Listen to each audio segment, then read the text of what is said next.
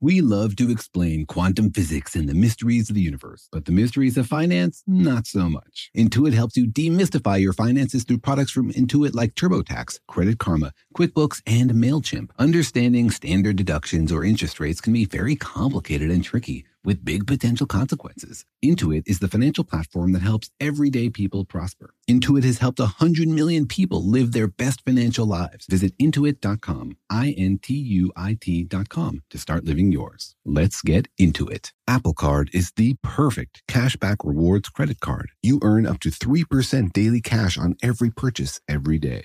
That's 3% on your favorite products at Apple, 2% on all other Apple Card with Apple Pay purchases, and 1% on anything you buy with your titanium Apple Card or virtual card number. Visit apple.co slash card calculator to see how much you can earn. Apple Card issued by Goldman Sachs Bank USA, Salt Lake City branch, subject to credit approval. Terms apply.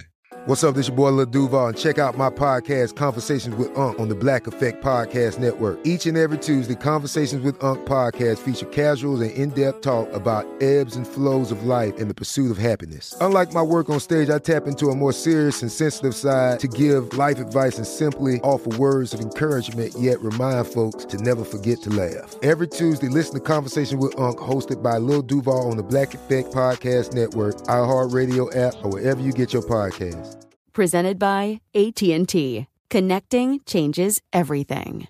Life in our modern age comes at you pretty fast, which makes our time away especially valuable. When I take time to relax, I like to get far from my everyday life, immerse myself in natural beauty, and have unique experiences. But you don't have to leave the US to experience tropical rainforests and islands filled with adventure, warm culture, and national treasures. Visit Puerto Rico, an island with a vibrant spirit that will sweep you away. Because when you visit, you don't become part of the island, it becomes part of you. In Puerto Rico, you can forget where you came from and embrace where you are. Puerto Rico, where visits end but stories last forever. No passport required for U.S. citizens and permanent residents. Learn more and plan your trip at discoverpuertorico.com.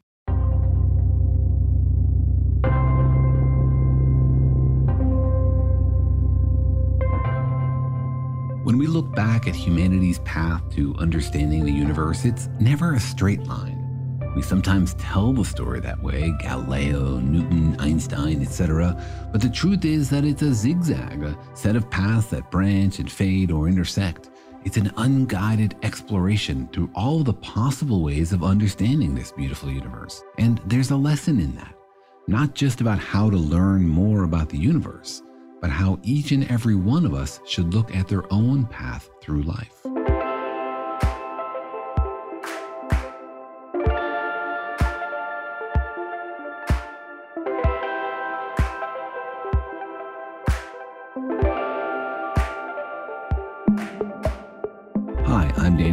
Particle physicist and a professor at UC Irvine. And welcome to the podcast, Daniel and Jorge Explain the Universe, in which we do exactly that try to understand and explain the entire universe to you.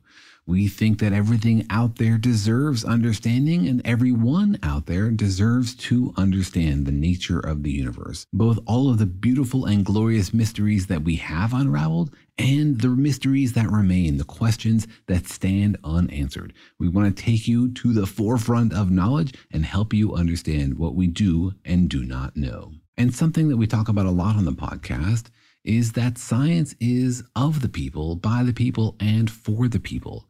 It's not some huge impersonal institution pumping out knowledge. It's just a bunch of people being curious about the world and dedicating their lives to try to scratch that itch to figuring it out. So, when you read a study about how spiders fight wasps or how crystals form in clouds on Venus, you should think about the person behind that study. The person who spent years squatting in damp forests watching spiders or building a sensor that would fly on a mission to Venus. There's a life there, a human, who decided to do that instead of becoming a novelist or a hedge fund zillionaire. And science as we know it emerges out of all that. The same way that the toing and froing of the little particles somehow weaves itself together to emerge as a rock or a baseball when you zoom out, all of those people working in their little niches weave themselves together to move science forward. But it's never a straight line. It's always a zigzag as science lurches from one idea to another. And it's also a zigzag for the individuals involved, the people who are succeeding or struggling, winning awards or nearly dropping out. The path of an individual scientist, how they find their niche and figure out a way to contribute, it requires luck and creativity, the same way research does. And today on the podcast, I want to dive into a fascinating story that weaves those two threads together. My friend and colleague, Professor Aomawa Shields, who studies the atmosphere of exoplanets, has written a gorgeous book about her science and her life and her very unusual path to being an astronomy professor. And so today on the podcast, we'll be talking about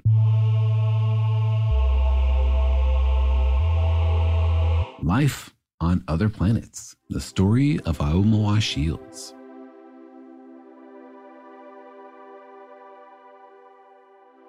All right, it's my great pleasure to introduce to the podcast Professor Aomawa Shields, my friend and colleague here at UC Irvine. Uh, Professor Shields has her PhD from the University of Washington, and then she was an NSF postdoctoral fellow at Harvard. She's been a Kavli Fellow and a TED Fellow, and she now holds the Clare Boothe Luce Assistant Professorship at UC Irvine. though she was recently promoted to tenure. Aomawa, welcome to the podcast, and thank you very much for joining us. Thank you for having me. It's great to be here. I've been very much looking forward to talking to you about this wonderful book you wrote, Life on Other Planets. Uh, I love how it weaves in your research story and your personal story, and it tells us so much about life on other planets and life on this planet. And so I was hoping to talk to you first about your science and then getting a little bit more into your personal story. I'd love that. So, the question that seems to motivate your science is basically where can we live or where can life exist on planets in our universe? Is that the thing that drives you? It is. That old question, are we alone in the universe? I have filtered it a little bit more through my own lens, you know, like, which is how do we choose planets to target and, and prioritize in that quest to answer the question, are we alone? And the thing, the way that I do it, the way that my team does it is once the planet is found by the observers. And of course, finding that planet is super hard. That's a euphemism, really. I mean, it's, as I mentioned in the TED talk, it's like trying to, you know, figure out what color a, fr- a fruit fly is on a headlight that's, you know, trillions of miles away. That sounds easy. What are you talking about? we'll do it in a day. So, like that. That I don't mean to underestimate at all the um, the amount of work that observers mm-hmm. have to take. However, once that work is done and they found a planet that exists in a particular region of space around its star that we call the habitable zone, that's only the first step. Mm-hmm. Because just because a planet is in the habitable zone doesn't mean that it's habitable. And just because it's habitable doesn't mean it's inhabited. Like let's be clear about that because often that that gets uh, confused in the media. But like you know we find a planet that's in the habitable zone. That doesn't mean that we know anything about what kind of atmosphere it has or what kind of surface it has or what kind of environment that it really has that might allow liquid water to stay liquid on the surface. And that really is our overwhelming criterion for habitability. When we say you know let's look for other habitable planets. It's let's look for planets that might be warm enough to have liquid water because we know on our planet, everywhere there's water, there's life. And every single life form, from the tiniest microbe to the largest elephant, requires liquid water to survive. So you're starting from the planets that other folks have found, all this list of 5,000 or so exoplanets we've discovered so far, and you're trying to figure out which ones to focus in on to understand whether there's water on them. Yes, because from that subset of 5,000 plus planets that we found, maybe a few dozen of them to maybe tens of them are in the habitable zone. And we're going to keep finding more and more of these potentially habitable planets because we now have another satellite, another uh, observatory called TESS, the Transiting Survey uh, Exoplanet Survey Satellite, and it's already found additional planets. It's going to be finding more. So we find this, we get a planet that's been discovered, and we don't know anything about for the Earth-sized planets what's actually in their atmospheres. So what my team can do is we can use climate models that were historically used to predict climate and weather on the Earth to predict climate and weather on exoplanets. And we can say, okay, we don't know anything about this planet's atmosphere or surface. What kind of atmosphere or surface would it require to have above freezing surface temperatures for liquid water. If we throw an Earth atmosphere, Earth like atmosphere at this planet and run our simulations, is it habitable? Is it warm enough for liquid water? And if it is, that's a result. Um, if it's not, it's what kind of atmosphere would it need? A little more carbon dioxide? Because, you know, while on our planet we have way too much carbon dioxide, um, other planets might actually benefit from it if they're on the colder side. And I have to make this very clear when I talk to, to, my students because carbon dioxide is a greenhouse gas. By definition, a greenhouse gas is a gas that both absorbs and emits infrared radiation. And on our planet, we we're no longer in energy balance because we have now added to our current complement of CO2, and that's us doing that. And so we have more than we need. We don't need any more, we're hurting ourselves. For other planets, CO2 can be a benefit if they are way out, you know, the outer edges of the habitable zone or even farther outside, because greenhouse gases warm things up. So we can figure out what kind of atmosphere a planet would need and what kind of surface, because surfaces also have their own different reflective properties and they can absorb different kinds of, of light from stars. And we do this for planets that have been discovered.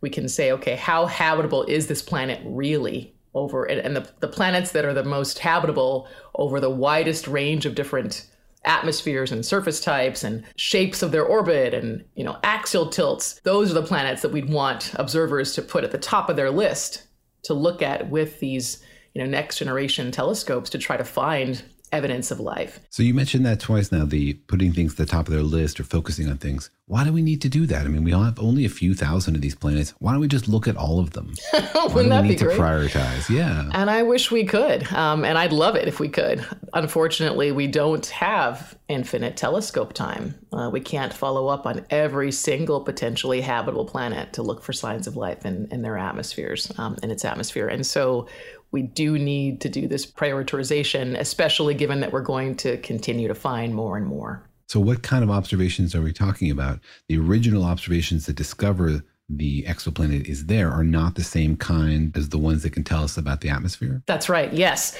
So, finding a planet in space, we have a, different choices. We have maybe five techniques, and the techniques that all that are finding most of the planets these days are something called radial velocity and the transit technique. Most of the planets we've found have been used using the transit technique, and that is we look at light that's coming from a star, and if there's a planet around that star that we see transit, you know, go in front of that star from our viewing angle, we know all planets transit their stars, but we may not see the transit. It depends on if we're lined up in such a way that we can. And when we do, we see the light dip because something, a planet, is passing in front of it and it's taking a little chunk of light out of that star. It's a mini eclipse, right? That eclipse, yeah. And we can measure that, the depth of that eclipse, the depth of that transit, and that tells us information about the planet, like how large the planet is. But it doesn't tell us anything about what's in that planet's atmosphere. To do that, we need another kind of technique um, called using you know, spectroscopy. That technique is employed by James Webb Space Telescope and will be employed by other future missions as well. And that is when we can sort of measure again, we're measuring light coming from a star, but if the planet is lined up in such a way um, from our viewing angle, we see that starlight filtered through the planet's atmosphere and that starlight, um, little chunks of it are taken out by atmospheric molecules that exist on that planet. And we can look at those, those chunks of light taken out and match those to where we know certain atmospheric gases absorb. We know that from the laboratory measurements, measurements of our own sun, and that can tell us what's you know what's in in the atmospheres of the planets that are transiting these stars. So each of our telescopes is sort of good at something. Like we have ones that are good at finding these exoplanets, and then another one you would use to follow up to measure the atmospheric signals of that planet. You can't do both with the same telescope. Usually not. And this, you know, this technique of transit transmission spectroscopy is the this fancy word for that kind of a technique when we're looking at, at for atmospheric fingerprints of life. Those fingerprints we call bio signatures or biomarkers. Sometimes those terms are used interchangeably, but it's basically biologically generated global impacts to a planet's atmosphere or surface. It doesn't have to be the atmosphere. Um, people are really big on the atmosphere because they think that's probably all that we're going to be able to see, if that at all, from Earth for Earth planets. But a lot of my work, as you know from the book, has been about saying the surface matters. You know, you can't you can't assume that it doesn't. Um, and we've been able to prove with our simulations that, in fact, it, it, matters a lot. So, are we looking for habitable planets, planets that might have water and surface gravity that's reasonable, et cetera? Or are we looking for biosignatures of inhabited planets or both?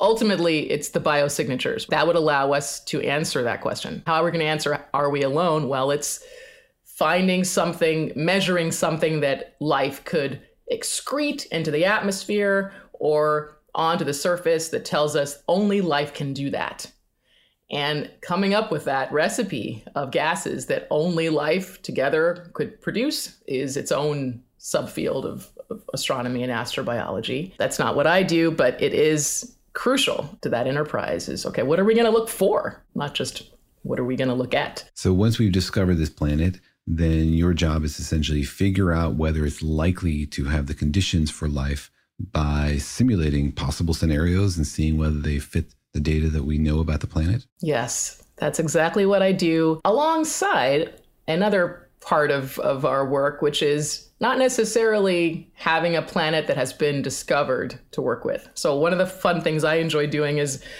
creating fictional planets that I don't know that might exist, but that could. Um, you know, like a hypothetical planet. So, we say, let's put a planet around a different type of star than the sun, which therefore emits a different type of light overall and see what the planet's climate does. That was really what my dissertation work was all about is let's put planets around different types of stars and see if their climates would be different. And yes, they would be, and we got to we got to show how and why. And now, as a professor, we ask questions like, could there be a planet that exists that has too hot of a day side, that's a permanent day side, too hot of a night side, that's a permanent night side, and only a habitable surface environment along the dividing line between them, which we call the terminator. Could such a planet exist, and would its climate be stable? And you know, my postdoc Ana Lobo show, showed that it, that kind of climate can in fact be stable and it's more likely to exist around a drier planet than a wetter planet. And I love doing that kind of stuff because it allows me to turn knobs and see what factors are really the most critical to governing habitability and to realize that these environments could exist out. Not only could they exist out in the universe, but they could be more conducive to supporting life than the more traditional kinds of environments that we're used to seeing within our own solar system. Can you talk for a little bit about the role of simulations here? Because I think listeners are hearing that you start with some parameters of a planet, but then you're doing some sort of calculation to figure out like what's likely to be there. How do we go from here's the structure of a planet to understanding what its climate might look like. I mean, we can't even predict the weather here in Southern California. How can we predict the atmosphere of an exoplanet? Well, it requires us to make sure that our models work, that they're valid for a given set of circumstances. So we our models always have to be validated for the one planet whose climate we we can be fairly certain within a 24-hour period or you know, to be relatively stable. and of course, it's the climate is different than the weather. Let's be clear about that. So, like, yes, weather is is very variable over a, a span of hours, let alone days.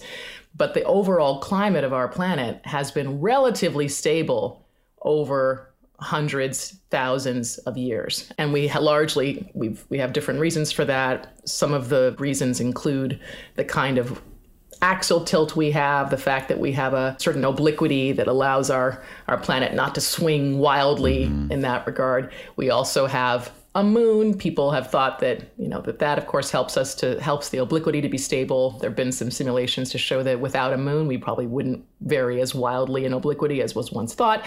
But those aspects and the fact that we have a silicate weathering feedback. We have a carbonate silicate cycle, which when there's a lot of precipitation, you know that washes CO2 out of the atmosphere, locks it into rocks, and cools temperatures. And then when temperatures get too cool, we got volcanoes that outgas CO2 back into the atmosphere and warm temperatures. So we have this built-in feedback that allows our climate to be relatively stable over long time scales. So we can predict our climate relatively straightforwardly with these models. You're absolutely right that with with these exoplanets, you know, how can we propose to predict their climates with these models?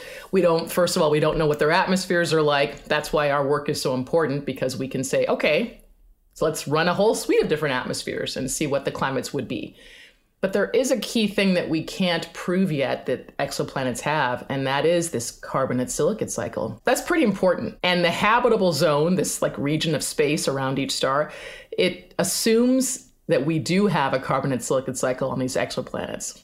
And the fact is that's why the habitable zone is is a first order uh, approximation and it's self-limiting because it assumes circular orbits of planets. We have many, many planets elsewhere around other stars that have very, very eccentric orbits, and certainly beyond zero. And we have no proof that any kind of silicate weathering feedback is active on these planets to regulate the amount of carbon dioxide and precipitation in our atmosphere with temperature. But we have to assume that it is for these climate models. So we assume that there is like a, we start with an Earth and we can simulate our planet and say, run your model, and do you get an atmosphere, a surface temperature pattern similar to what's actually here on Earth and has been measured with satellites?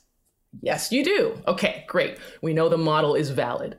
Now, what are we going to change? Let's change the star and have an actual spectrum of the star that's the planet is orbiting. We can put that in and all the different stellar properties and you know, to some degree, and then the planet's properties that we know of, like its radius, maybe its mass, if we've gotten Doppler measurements as well. And then we are filling in the gaps. And that's why I'm so big on theoretical simulations as well, because without those, the amount of things we would know about exoplanets would be, you could count on one hand, right? We need to be able to fill the gaps between what we do not know and what we need to know to be able to come closer to answering this question about these environments. So, yeah, it's important. We can't sort of put a paper out and say, this planet has this atmosphere, has this surface, and is habitable. But we can say, this planet, if it has this atmosphere, if it has this surface, or if it has this set of atmospheres, here's how habitable it would be. And that allows for the range of possible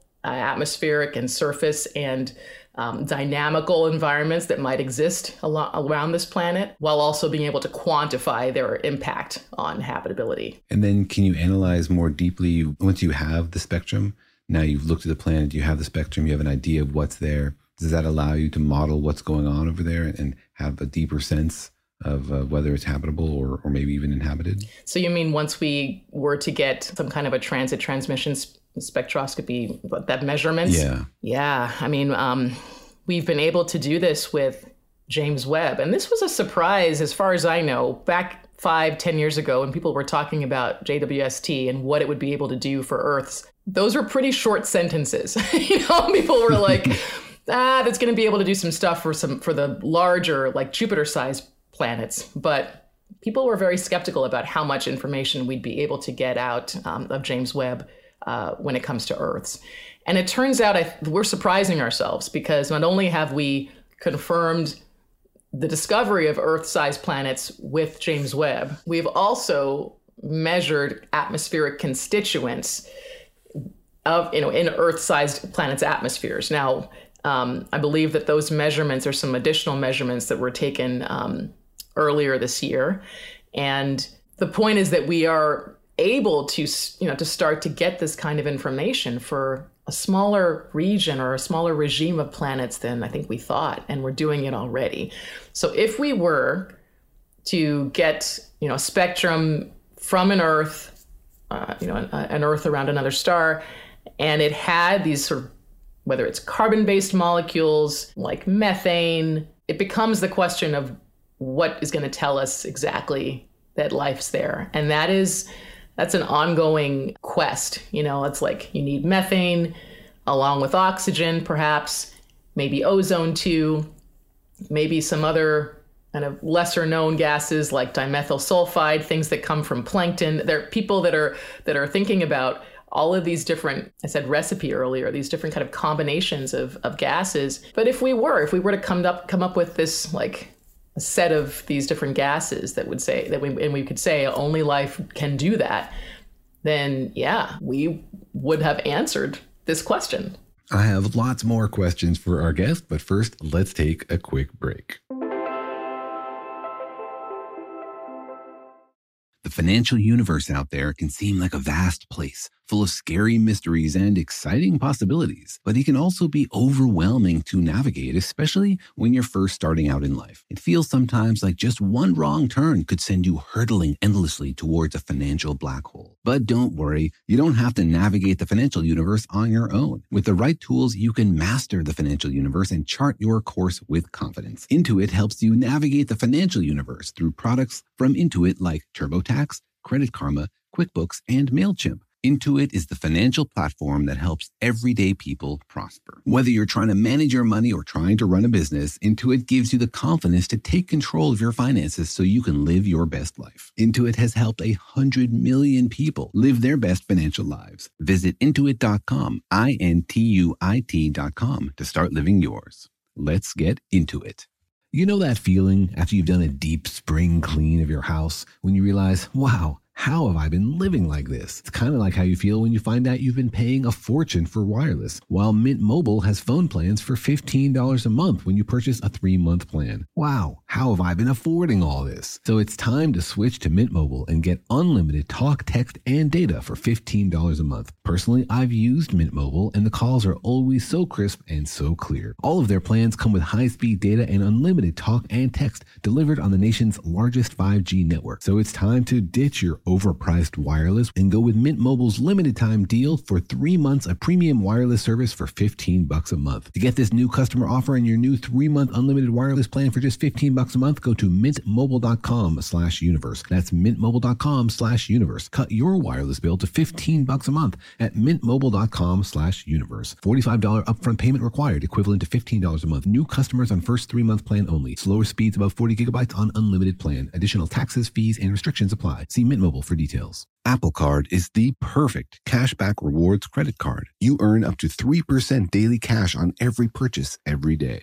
That's 3% on your favorite products at Apple, 2% on all other Apple Card with Apple Pay purchases, and 1% on anything you buy with your titanium Apple Card or virtual card number. Visit apple.co slash card calculator to see how much you can earn. Apple Card issued by Goldman Sachs Bank USA, Salt Lake City branch, subject to credit approval. Terms apply. eBay Motors is here for the ride. Remember when you first saw the potential? And then through some elbow grease, fresh installs, and a whole lot of love, you transformed a 100,000 miles and a body full of rust into a drive that's all your own. Look to your left, look to your right. It's official. No one's got a ride like this. There's nothing else that sounds like, feels like, or looks like the set of wheels in your garage. With over 122 million parts, you can make sure your number one ride or die stays running smoothly, so there's no limit to how far you can take it. Brake kits, turbochargers, engines, exhaust kits, roof racks, LED headlights, bumpers, whatever your baby needs,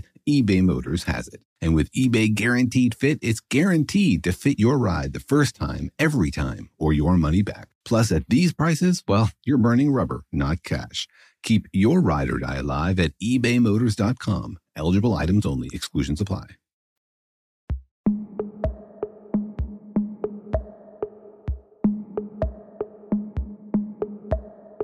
Okay, we're back, and I'm talking to Professor Aomawa Shields, professor of astronomy at UC Irvine, about her book, Life on Other Planets. I love how you describe sort of fleshing out the habitable zone from a f- first order approximation. Like the simplest calculation is just where is there enough solar radiation to melt water and, and to make sure it's not steam. But as you say, that's more subtle than that, right? It depends on so many details. One planet uh, would be habitable if it was closer in, another planet would be habitable if it was further out. So the habitable zone has to depend on the planet, right? The size of the planet, certainly the atmosphere and its surface. So, can you, in broad strokes, give us a, an understanding of what we've learned about habitability of planets? Like, what conditions are required beyond just like you have to be in some zone around your star? Yeah, when I was a grad student, my advisor, Vikki Meadows, had this workshop where she invited everyone who she knew who worked on habitability to Seattle and we all like sort of stayed in about three different rooms in a conference center and hashed out this question of what are all of the different factors that can influence the long term presence of surface liquid water on a planet. And we came up with this very intricate web, and I still show it in my talks today. Um, and it always gets like this sort of gasp from, from students, or like, or a, or an oh, like a that because it is overwhelming. And that's really the point of the showing that slide is that it, it we are meant to be overwhelmed. There are a lot of, mm. of factors that can influence that you know that that criterion of surface liquid water. Yes, planetary distance from a star, which is what the habitable zone is, you know, is is that expression of. That's one, and broader stellar environment.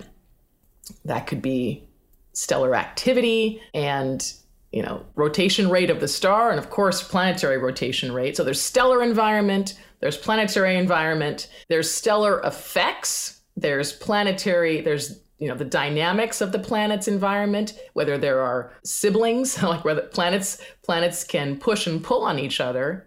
And just like our own solar system planets are, are often not alone in their systems. And so there's the gravitational effects there's how reflective different surfaces are there's how they age right of this of the system itself. This web of of different factors is something that many of us in the field of exoplanet climatology have been slowly chipping away at for you know the the last I would say like you know 15 20 years that that we've been people have been doing this and we still don't know what are the most critical factors. I mean there are sort of the heavy hitters like how much light you get from your star.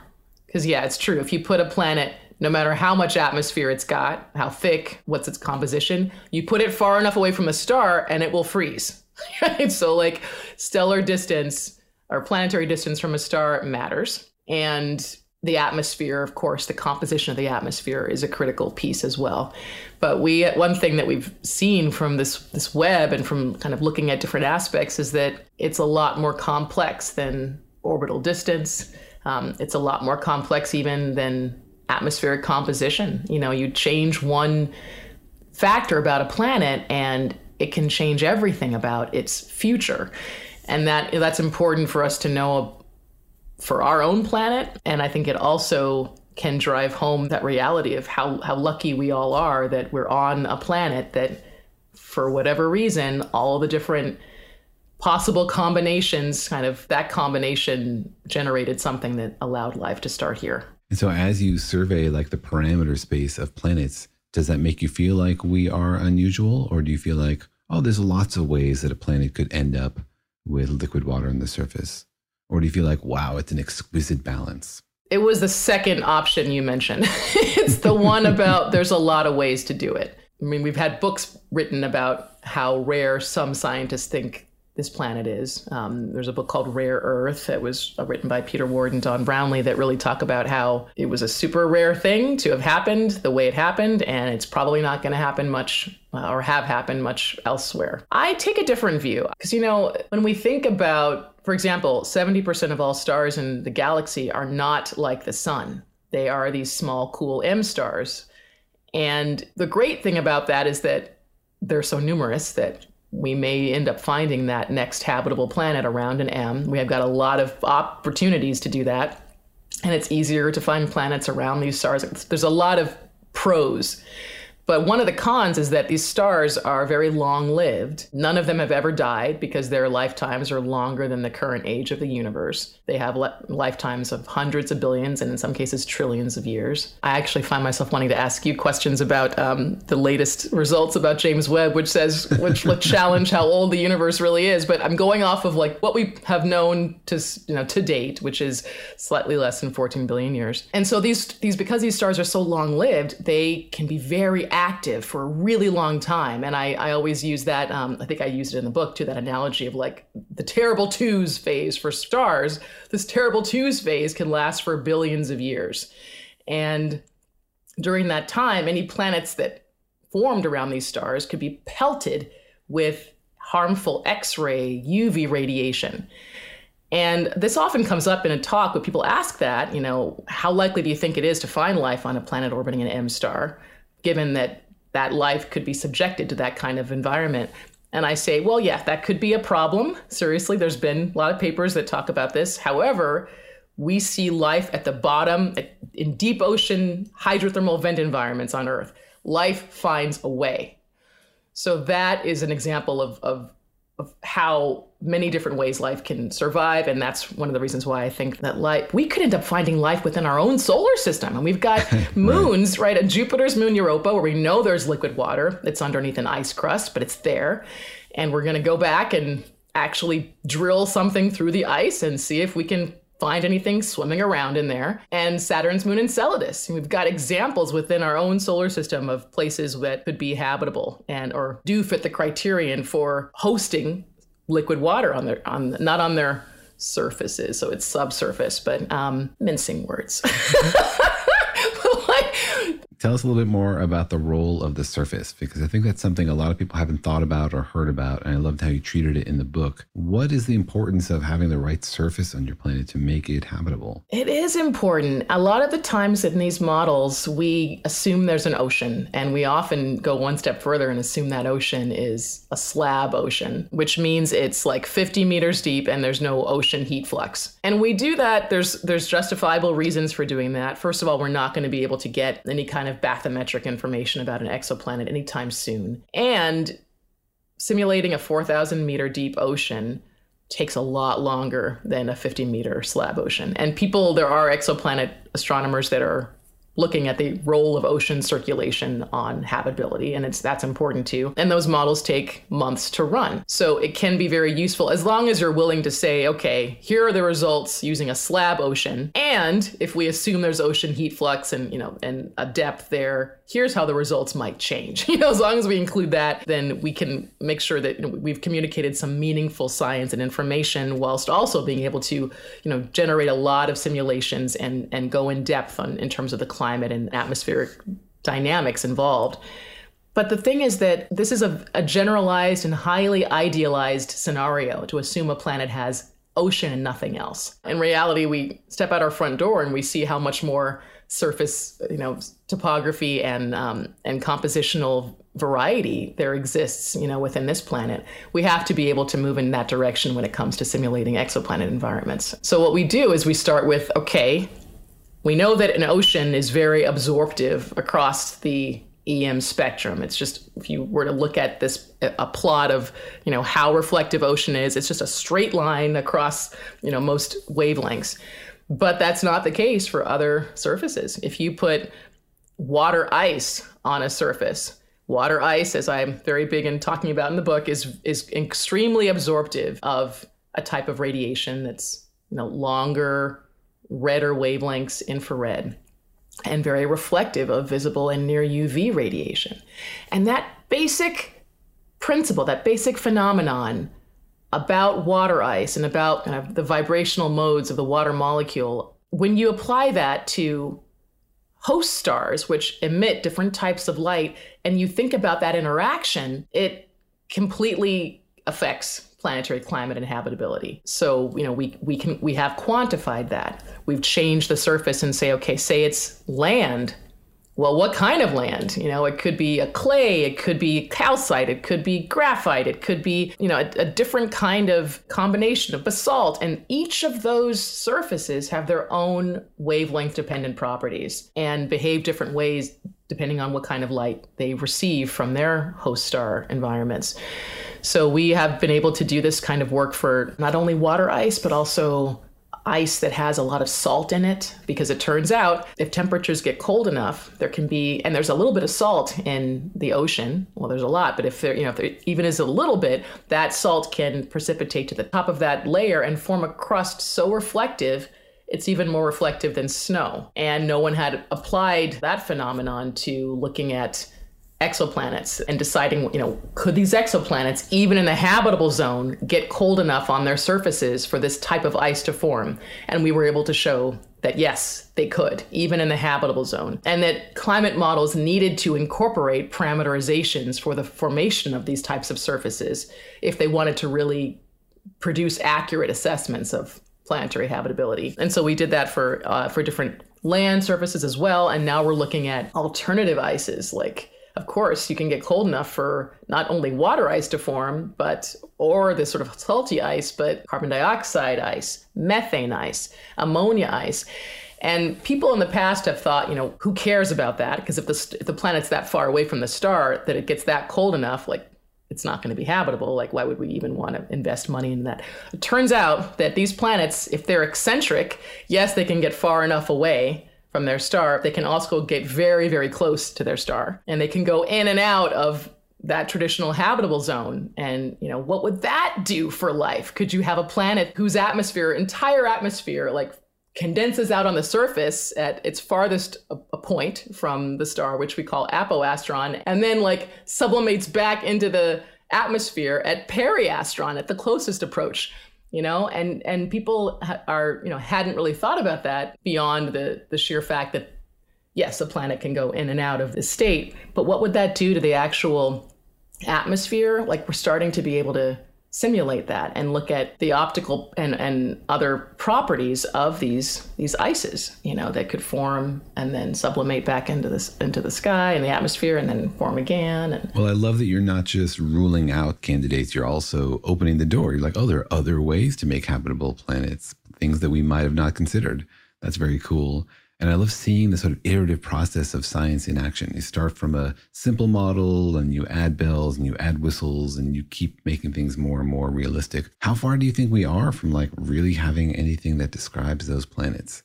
Mean, how confident would you be that our model is describing anything that's happening over there? Or do you feel like, wow, there's so much complexity we still haven't added that really it's still a big question? Mm-hmm. The main uncertainties that I would want to prioritize really is there are two models. These climate models have historically been, I want to say bad at, but that's, um, we're still struggling with cloud microphysics.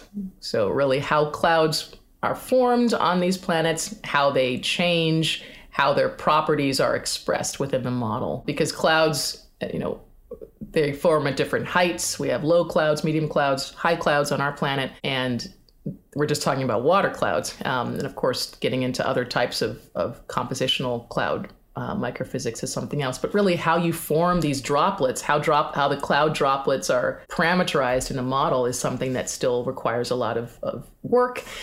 And the other thing is this surface compositional complexity, because still where we're at is being able to say, okay, we're putting large swaths of a type of surface over here and large swaths of a type of surface over here. But being able to really incorporate a complex surface environment where we have vegetation and different land surfaces and ice and ocean and topography and orography, putting that all into a model is important. We can do it with the Earth's environment, but anything, you know, having some idea of how, if we changed that different combination or that different orientation for both surfaces and, and topography, for example, and how that would influence climate, weather patterns, atmospheric circulation, wind circulation, that remains to be seen. And we need to be able to do that in a, a much more smoother, much more systematic way. And right now it's pretty clunky. Okay, I want to get more into that, but first, let's take another break. The financial universe out there can seem like a vast place full of scary mysteries and exciting possibilities, but it can also be overwhelming to navigate, especially when you're first starting out in life. It feels sometimes like just one wrong turn could send you hurtling endlessly towards a financial black hole. But don't worry, you don't have to navigate the financial universe on your own. With the right tools, you can master the financial universe and chart your course with confidence. Intuit helps you navigate the financial universe through products from Intuit like TurboTax, Credit Karma, QuickBooks, and MailChimp. Intuit is the financial platform that helps everyday people prosper. Whether you're trying to manage your money or trying to run a business, Intuit gives you the confidence to take control of your finances so you can live your best life. Intuit has helped a hundred million people live their best financial lives. Visit intuit.com, I N T U I T.com to start living yours. Let's get into it. eBay Motors is here for the ride. Remember when you first saw the potential? And then, through some elbow grease, fresh installs, and a whole lot of love, you transformed a 100,000 miles and a body full of rust into a drive that's all your own. Look to your left, look to your right. It's official. No one's got a ride like this. There's nothing else that sounds like, feels like, or looks like the set of wheels in your garage. With over 122 million parts, you can make sure your number one ride or die stays running smoothly, so there's no limit to how far you can take it. Brake kits, turbochargers, engines, exhaust kits, roof racks, LED headlights, bumpers, whatever your baby needs, eBay Motors has it. And with eBay Guaranteed Fit, it's guaranteed to fit your ride the first time, every time, or your money back. Plus, at these prices, well, you're burning rubber, not cash. Keep your ride or die alive at ebaymotors.com. Eligible items only, exclusions apply. Life in our modern age comes at you pretty fast, which makes our time away especially valuable. When I take time off to relax, I like to get far from my everyday life to immerse myself in natural beauty and have a unique experience. But you don't have to leave the United States to experience tropical rainforests and islands filled with adventure, warm culture, and national treasures. Visit Puerto Rico, an island with a vibrant spirit that will sweep you away. People from Puerto Rico are called Boricuas, but it's not just a name, it's a spirit, a flavor, a rhythm that you can only find in one place on earth. Puerto Rico. It's embodied by these proud, passionate people, and you'll feel it in every part of the island. When you bask in the warmth of the beaches, when you taste the love in the food, when you embrace the call of adventure, you'll find the Boricua spirit in yourself as well. Because when you visit, you don't become part of the island, it becomes part of you. You can forget where you came from and embrace where you are in Puerto Rico because your visit ends, but the stories last forever. No passport is required for U.S. citizens and permanent residents. Learn more and plan your trip at discoverpuertorico.com. Snagajob is where America goes to hire, with the deepest talent pool in hourly hiring. With access to over 6 million active hourly workers, Snagajob is the all in one solution for hiring high quality employees who can cover all your needs. On demand, temp to hire, part time or full time. You name the position warehouse worker, retail associate, grocery store clerk, fitness trainer, baker, stylist, bellhop, podcast producer. Yeah, Snagajob's got a worker for that. With our easy to use platform, you're able to seamlessly post and fill available positions quickly with a dedicated customer support team to provide all the help you need along the way. Kind of nice knowing you have a talent pool like that in your own backyard, right? Snagajob is the partner you need to keep your business running smoothly. So visit snagajob.com or text snag to 242424 to talk to an expert. Snagajob.com, where America goes to hire.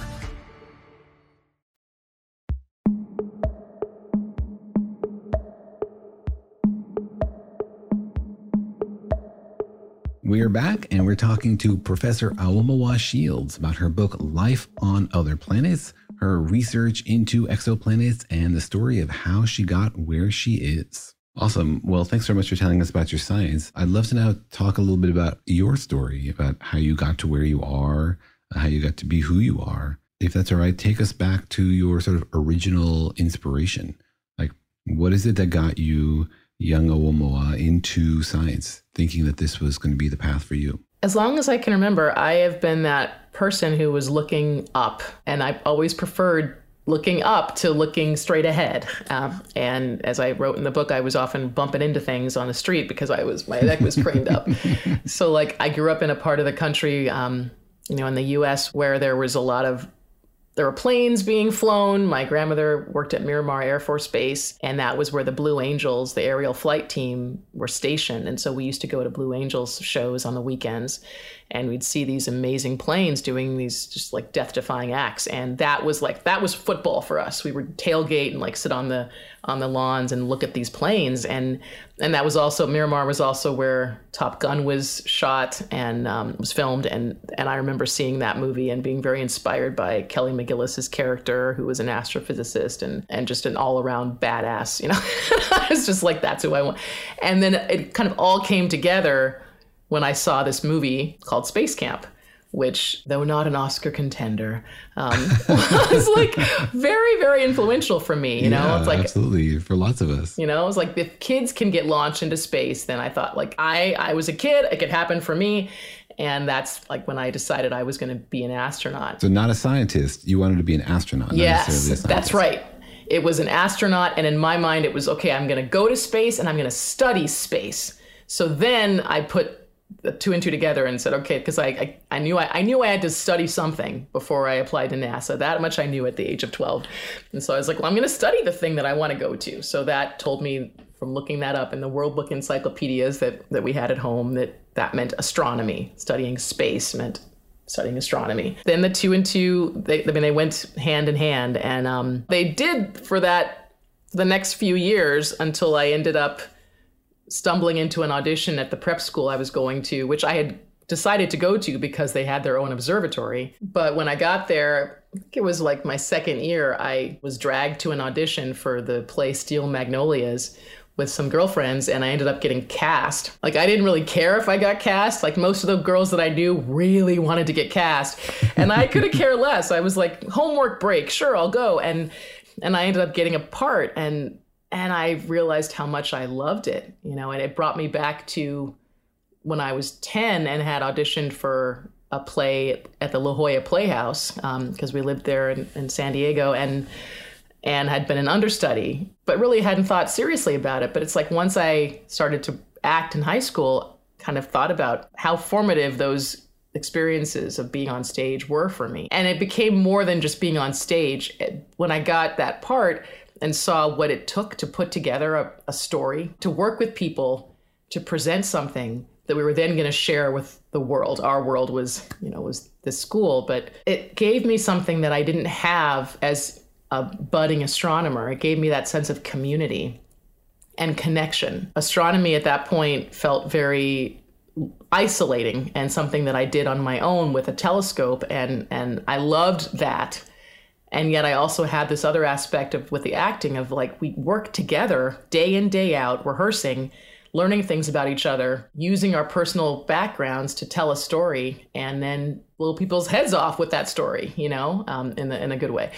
So like that was the beginning of okay i have two things now that i really love to do and how do i make that work you know? And was it hard for you to be in sort of two worlds already? I mean imagine the drama kids and the space nerds probably didn't have a lot of overlap. Was that weird to be sort of like in two groups of kids and two communities and two sort of sets of you know life goals in front of those kids? It's interesting. In at Exeter, it wasn't. It wasn't strange. No one ever made me choose or or looked at me funny because I had I was doing those things. It seemed like it was a it was a wonderful environment to be able to do many things. It wasn't until I got out of that environment and you know needed to choose a school and got into college and it was like you had to choose a major and mm-hmm. like it became clear that those two things were very far apart and you know one was going to have to win mm-hmm. and that was the that was sort of the the next phase of it for me was okay I'll choose this I've been wanting to do astronomy and be an astronaut for the longest of the time of of the two so let's stay with that but one without the other never felt fully right. And i kept going back and forth. And this the book is that journey of that of thinking okay i'm going to choose this. Mm, that's not working. I'm going to go choose this. Hmm i missed that thing. And you know and ultimately realizing that it was never about choosing. It was really more about owning you know who i was. So in the book you talk about how you started grad school.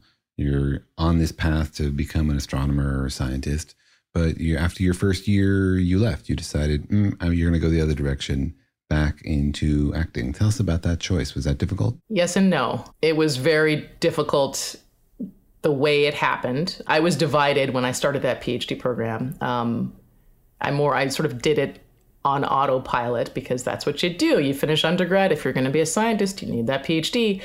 But I had already recognized at MIT that I needed the arts again in my life and I had even applied to some acting schools that during my senior year, but I I shot for the moon and, and hadn't gotten into those three schools. Um, and so I was like, all right, I'm being told that it's astrophysics, so I'll do that. But just be, just because I made a choice didn't mean that that dream was gonna like listen and like just die, you know.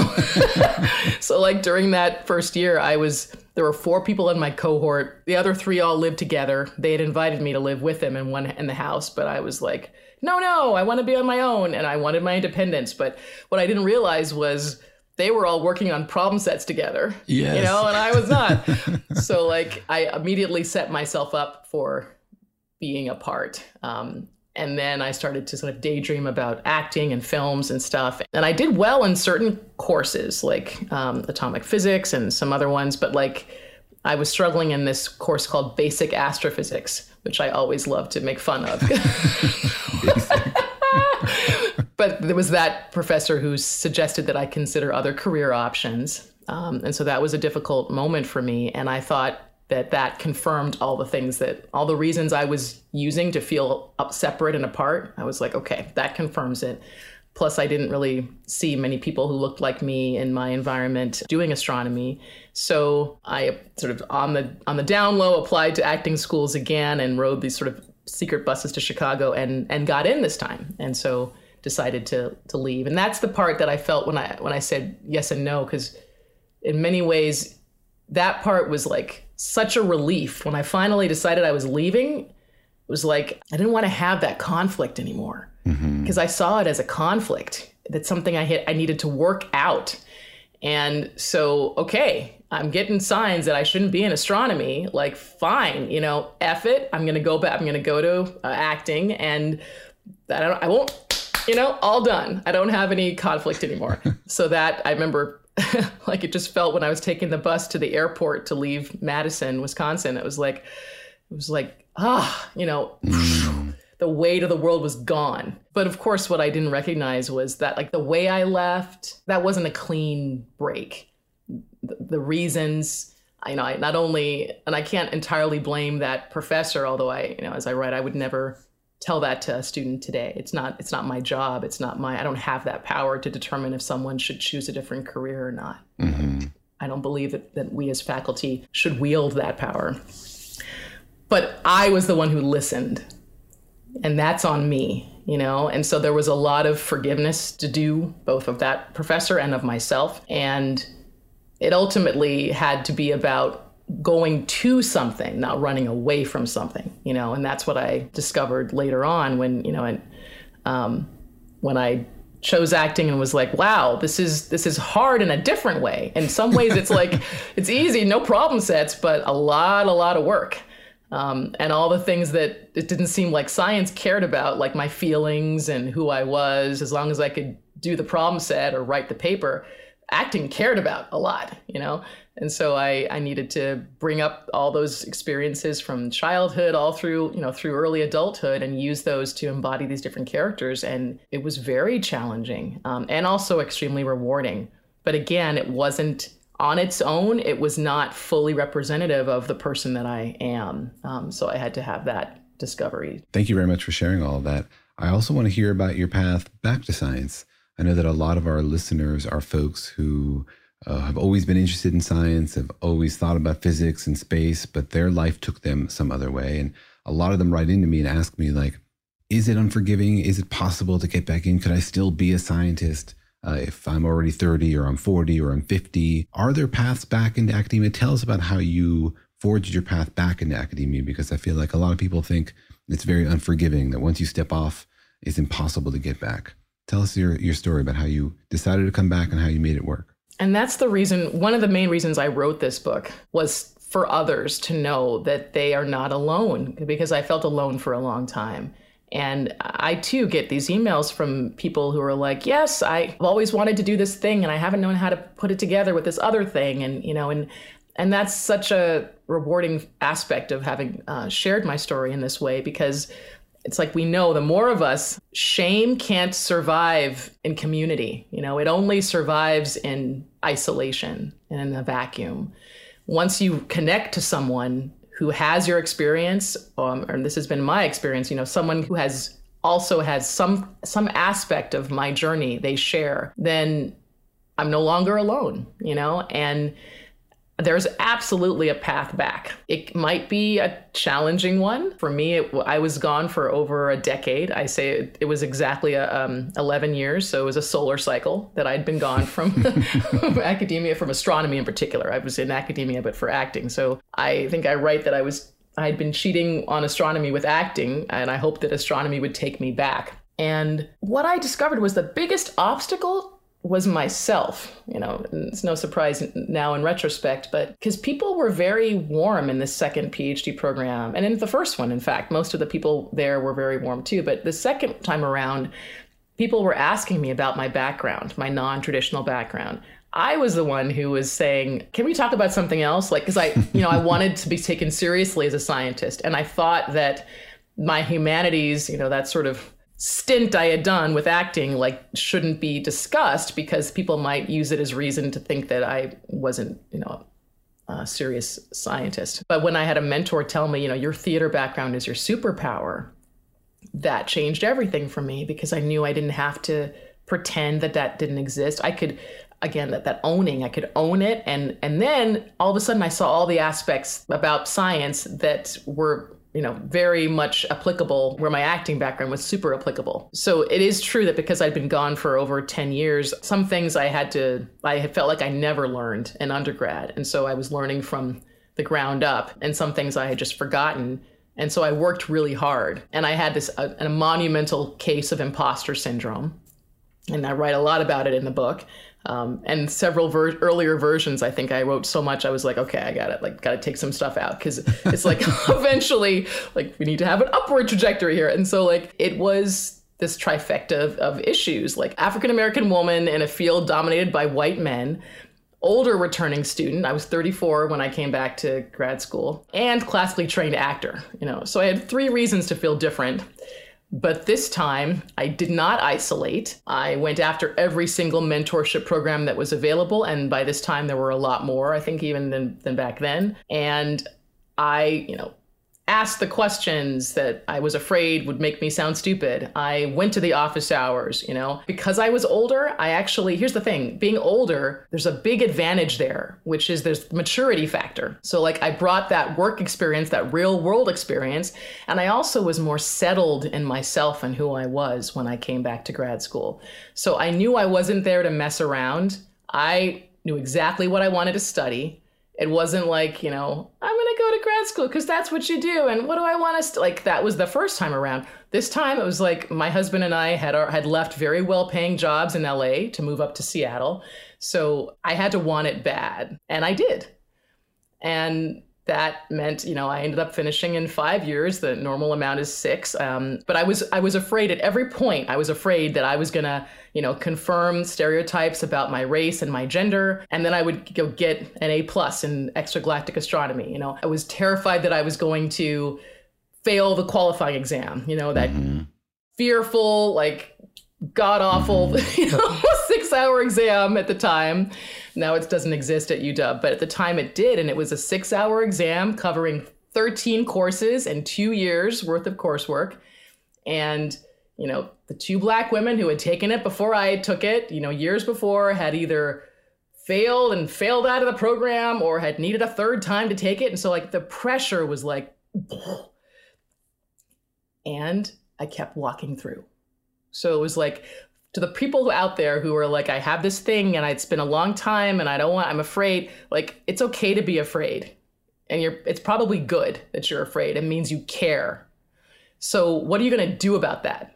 You know, we don't want to let the fear keep you from moving through, you know, and that's, that's the thing I did the first time. I let the fear kind of paralyze or used it as a justification to do something else which i wouldn't i wouldn't have changed for the world. It's how i became who i was and how i met my husband and why we have our daughter like all these things they work out the way they're supposed to. But now moving forward like we don't have to let the fear keep us from doing the thing that we're meant to do in the world you know and recognizing that like no human being gets to tell any of us who we're supposed to be no human being is that powerful. Just like feel the feelings, feel the fear, and then do the next next indicated action, whether that's fill out the application, you know, ask a mentor for a letter, like just keep moving through those big emotions. Well, one thing that strikes me about the path of your life is something I think about for many people's lives, for my kids, is that it's something you could never have predicted. You didn't follow an existing track where you could predict exactly what's going to happen, dot, dot, dot, dot, dot. It's a one of a kind life, like many lives are.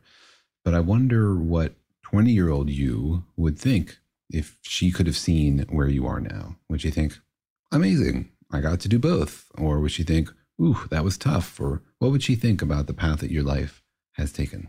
I think she would be pretty thrilled and surprised too, you know. And I think the most surprise or the thing that she'd be the most impressed by is not, you know, the stuff on this on the resume, but that we got to find, I'm saying we, me and her, we got to find a way through the difficult feelings because 20 year old me got stuck in them a lot and thought that they were the truth or thought that the truth lay somewhere out there in someone else a professor, a guidance counselor, another student who performed better on that test than I did. I thought that the truth was someone else's job. And what I've learned is that the answers are usually right here. And I, you know, it may sound a little cheesy, but it, it's absolutely the case. Um, and I still have to remind myself of that. I'm not always going to remember, like, oh yeah, yeah, it's I already know what what I'm being led to do. But I think that she'd be the most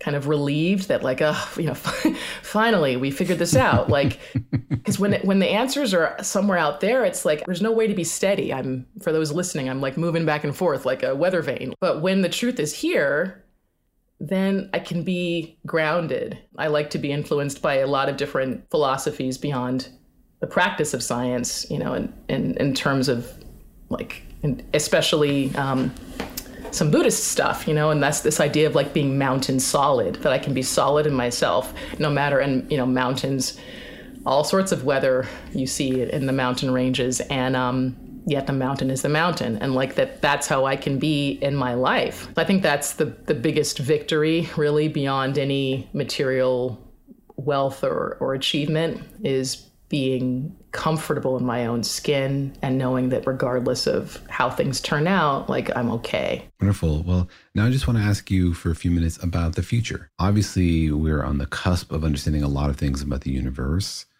where do you see exoplanet research in 10 years, in 20 years? Is it impossible to predict because there are so many surprises ahead? What are we going to learn in 10 or 15 years that's going to blow our minds? Well, you, I mean, you know, uh, it's impossible for us as scientists to really make predictions, um, or at least make predictions with with very much uh, very much of a high percentage of confidence.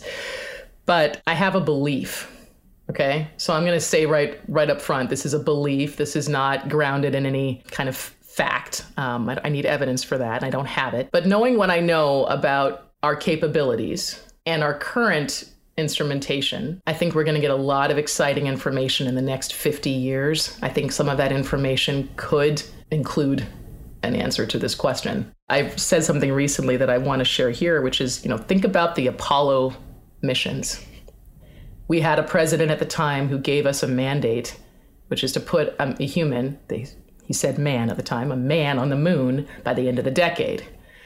And we did that. And we did that, and, and I think you've heard me say this before, but we did that with only a fraction of the world's population at the table, allowed to participate at the table. And what I mean by that was, you know, the mission control was largely dominated in terms of gender and race.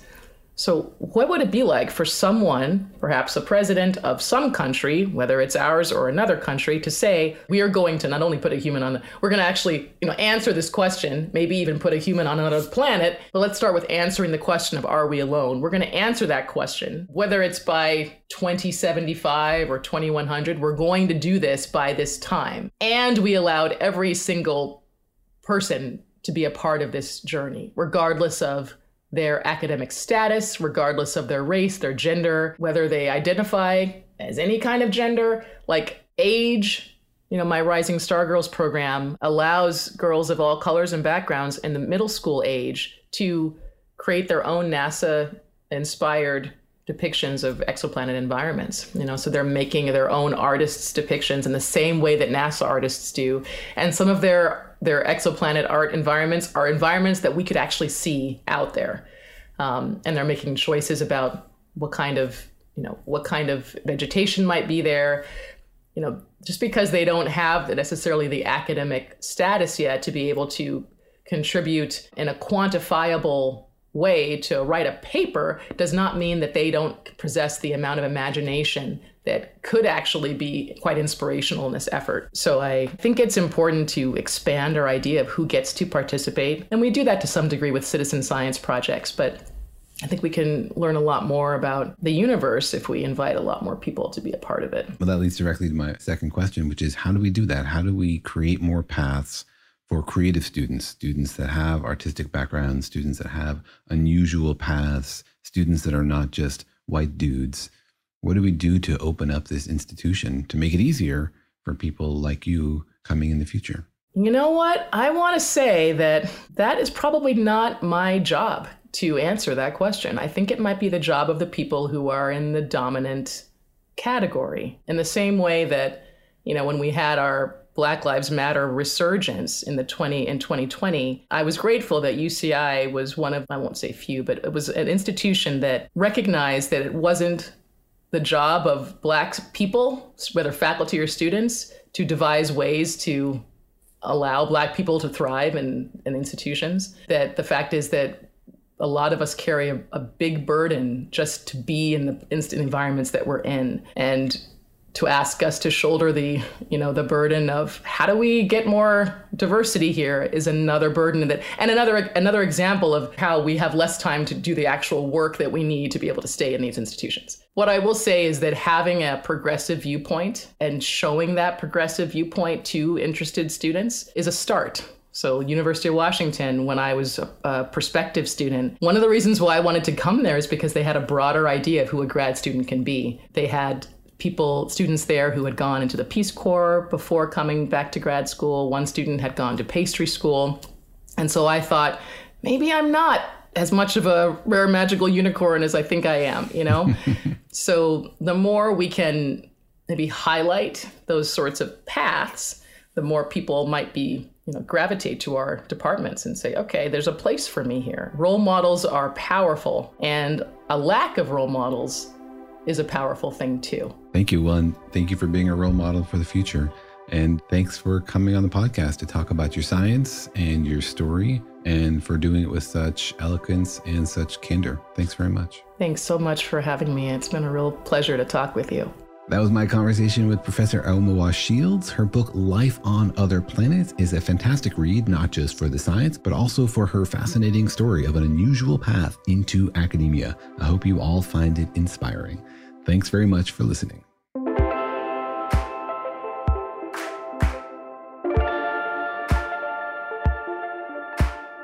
Thanks for listening, and remember that Daniel and Jorge Explain the Universe is a production of iHeartRadio. For more podcasts from iHeartRadio, visit the iHeartRadio app, Apple Podcasts, or wherever you listen to your favorite shows.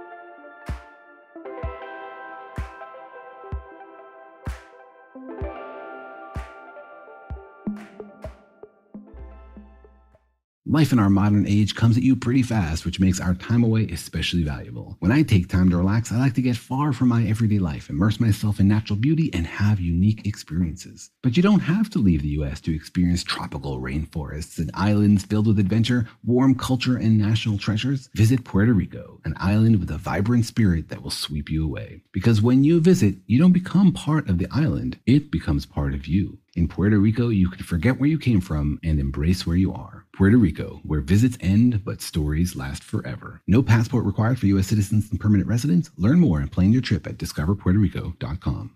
This is Malcolm Gladwell from Revisionist History. eBay Motors is here for the ride. With some elbow grease, fresh installs, and a whole lot of love, you transformed 100,000 miles and a body full of rust into a drive that's all your own. Brake kits LED headlights, whatever you need, eBay Motors has it. And with eBay Guaranteed Fit, it's guaranteed to fit your ride the first time, every time, or your money back. Plus, at these prices, you're burning rubber, not cash. Keep your ride or die alive at ebaymotors.com. Eligible items only, exclusions apply.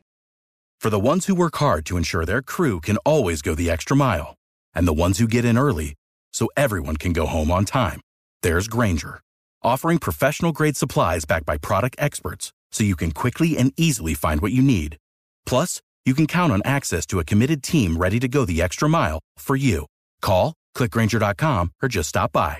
Grainger, for the ones who get it done.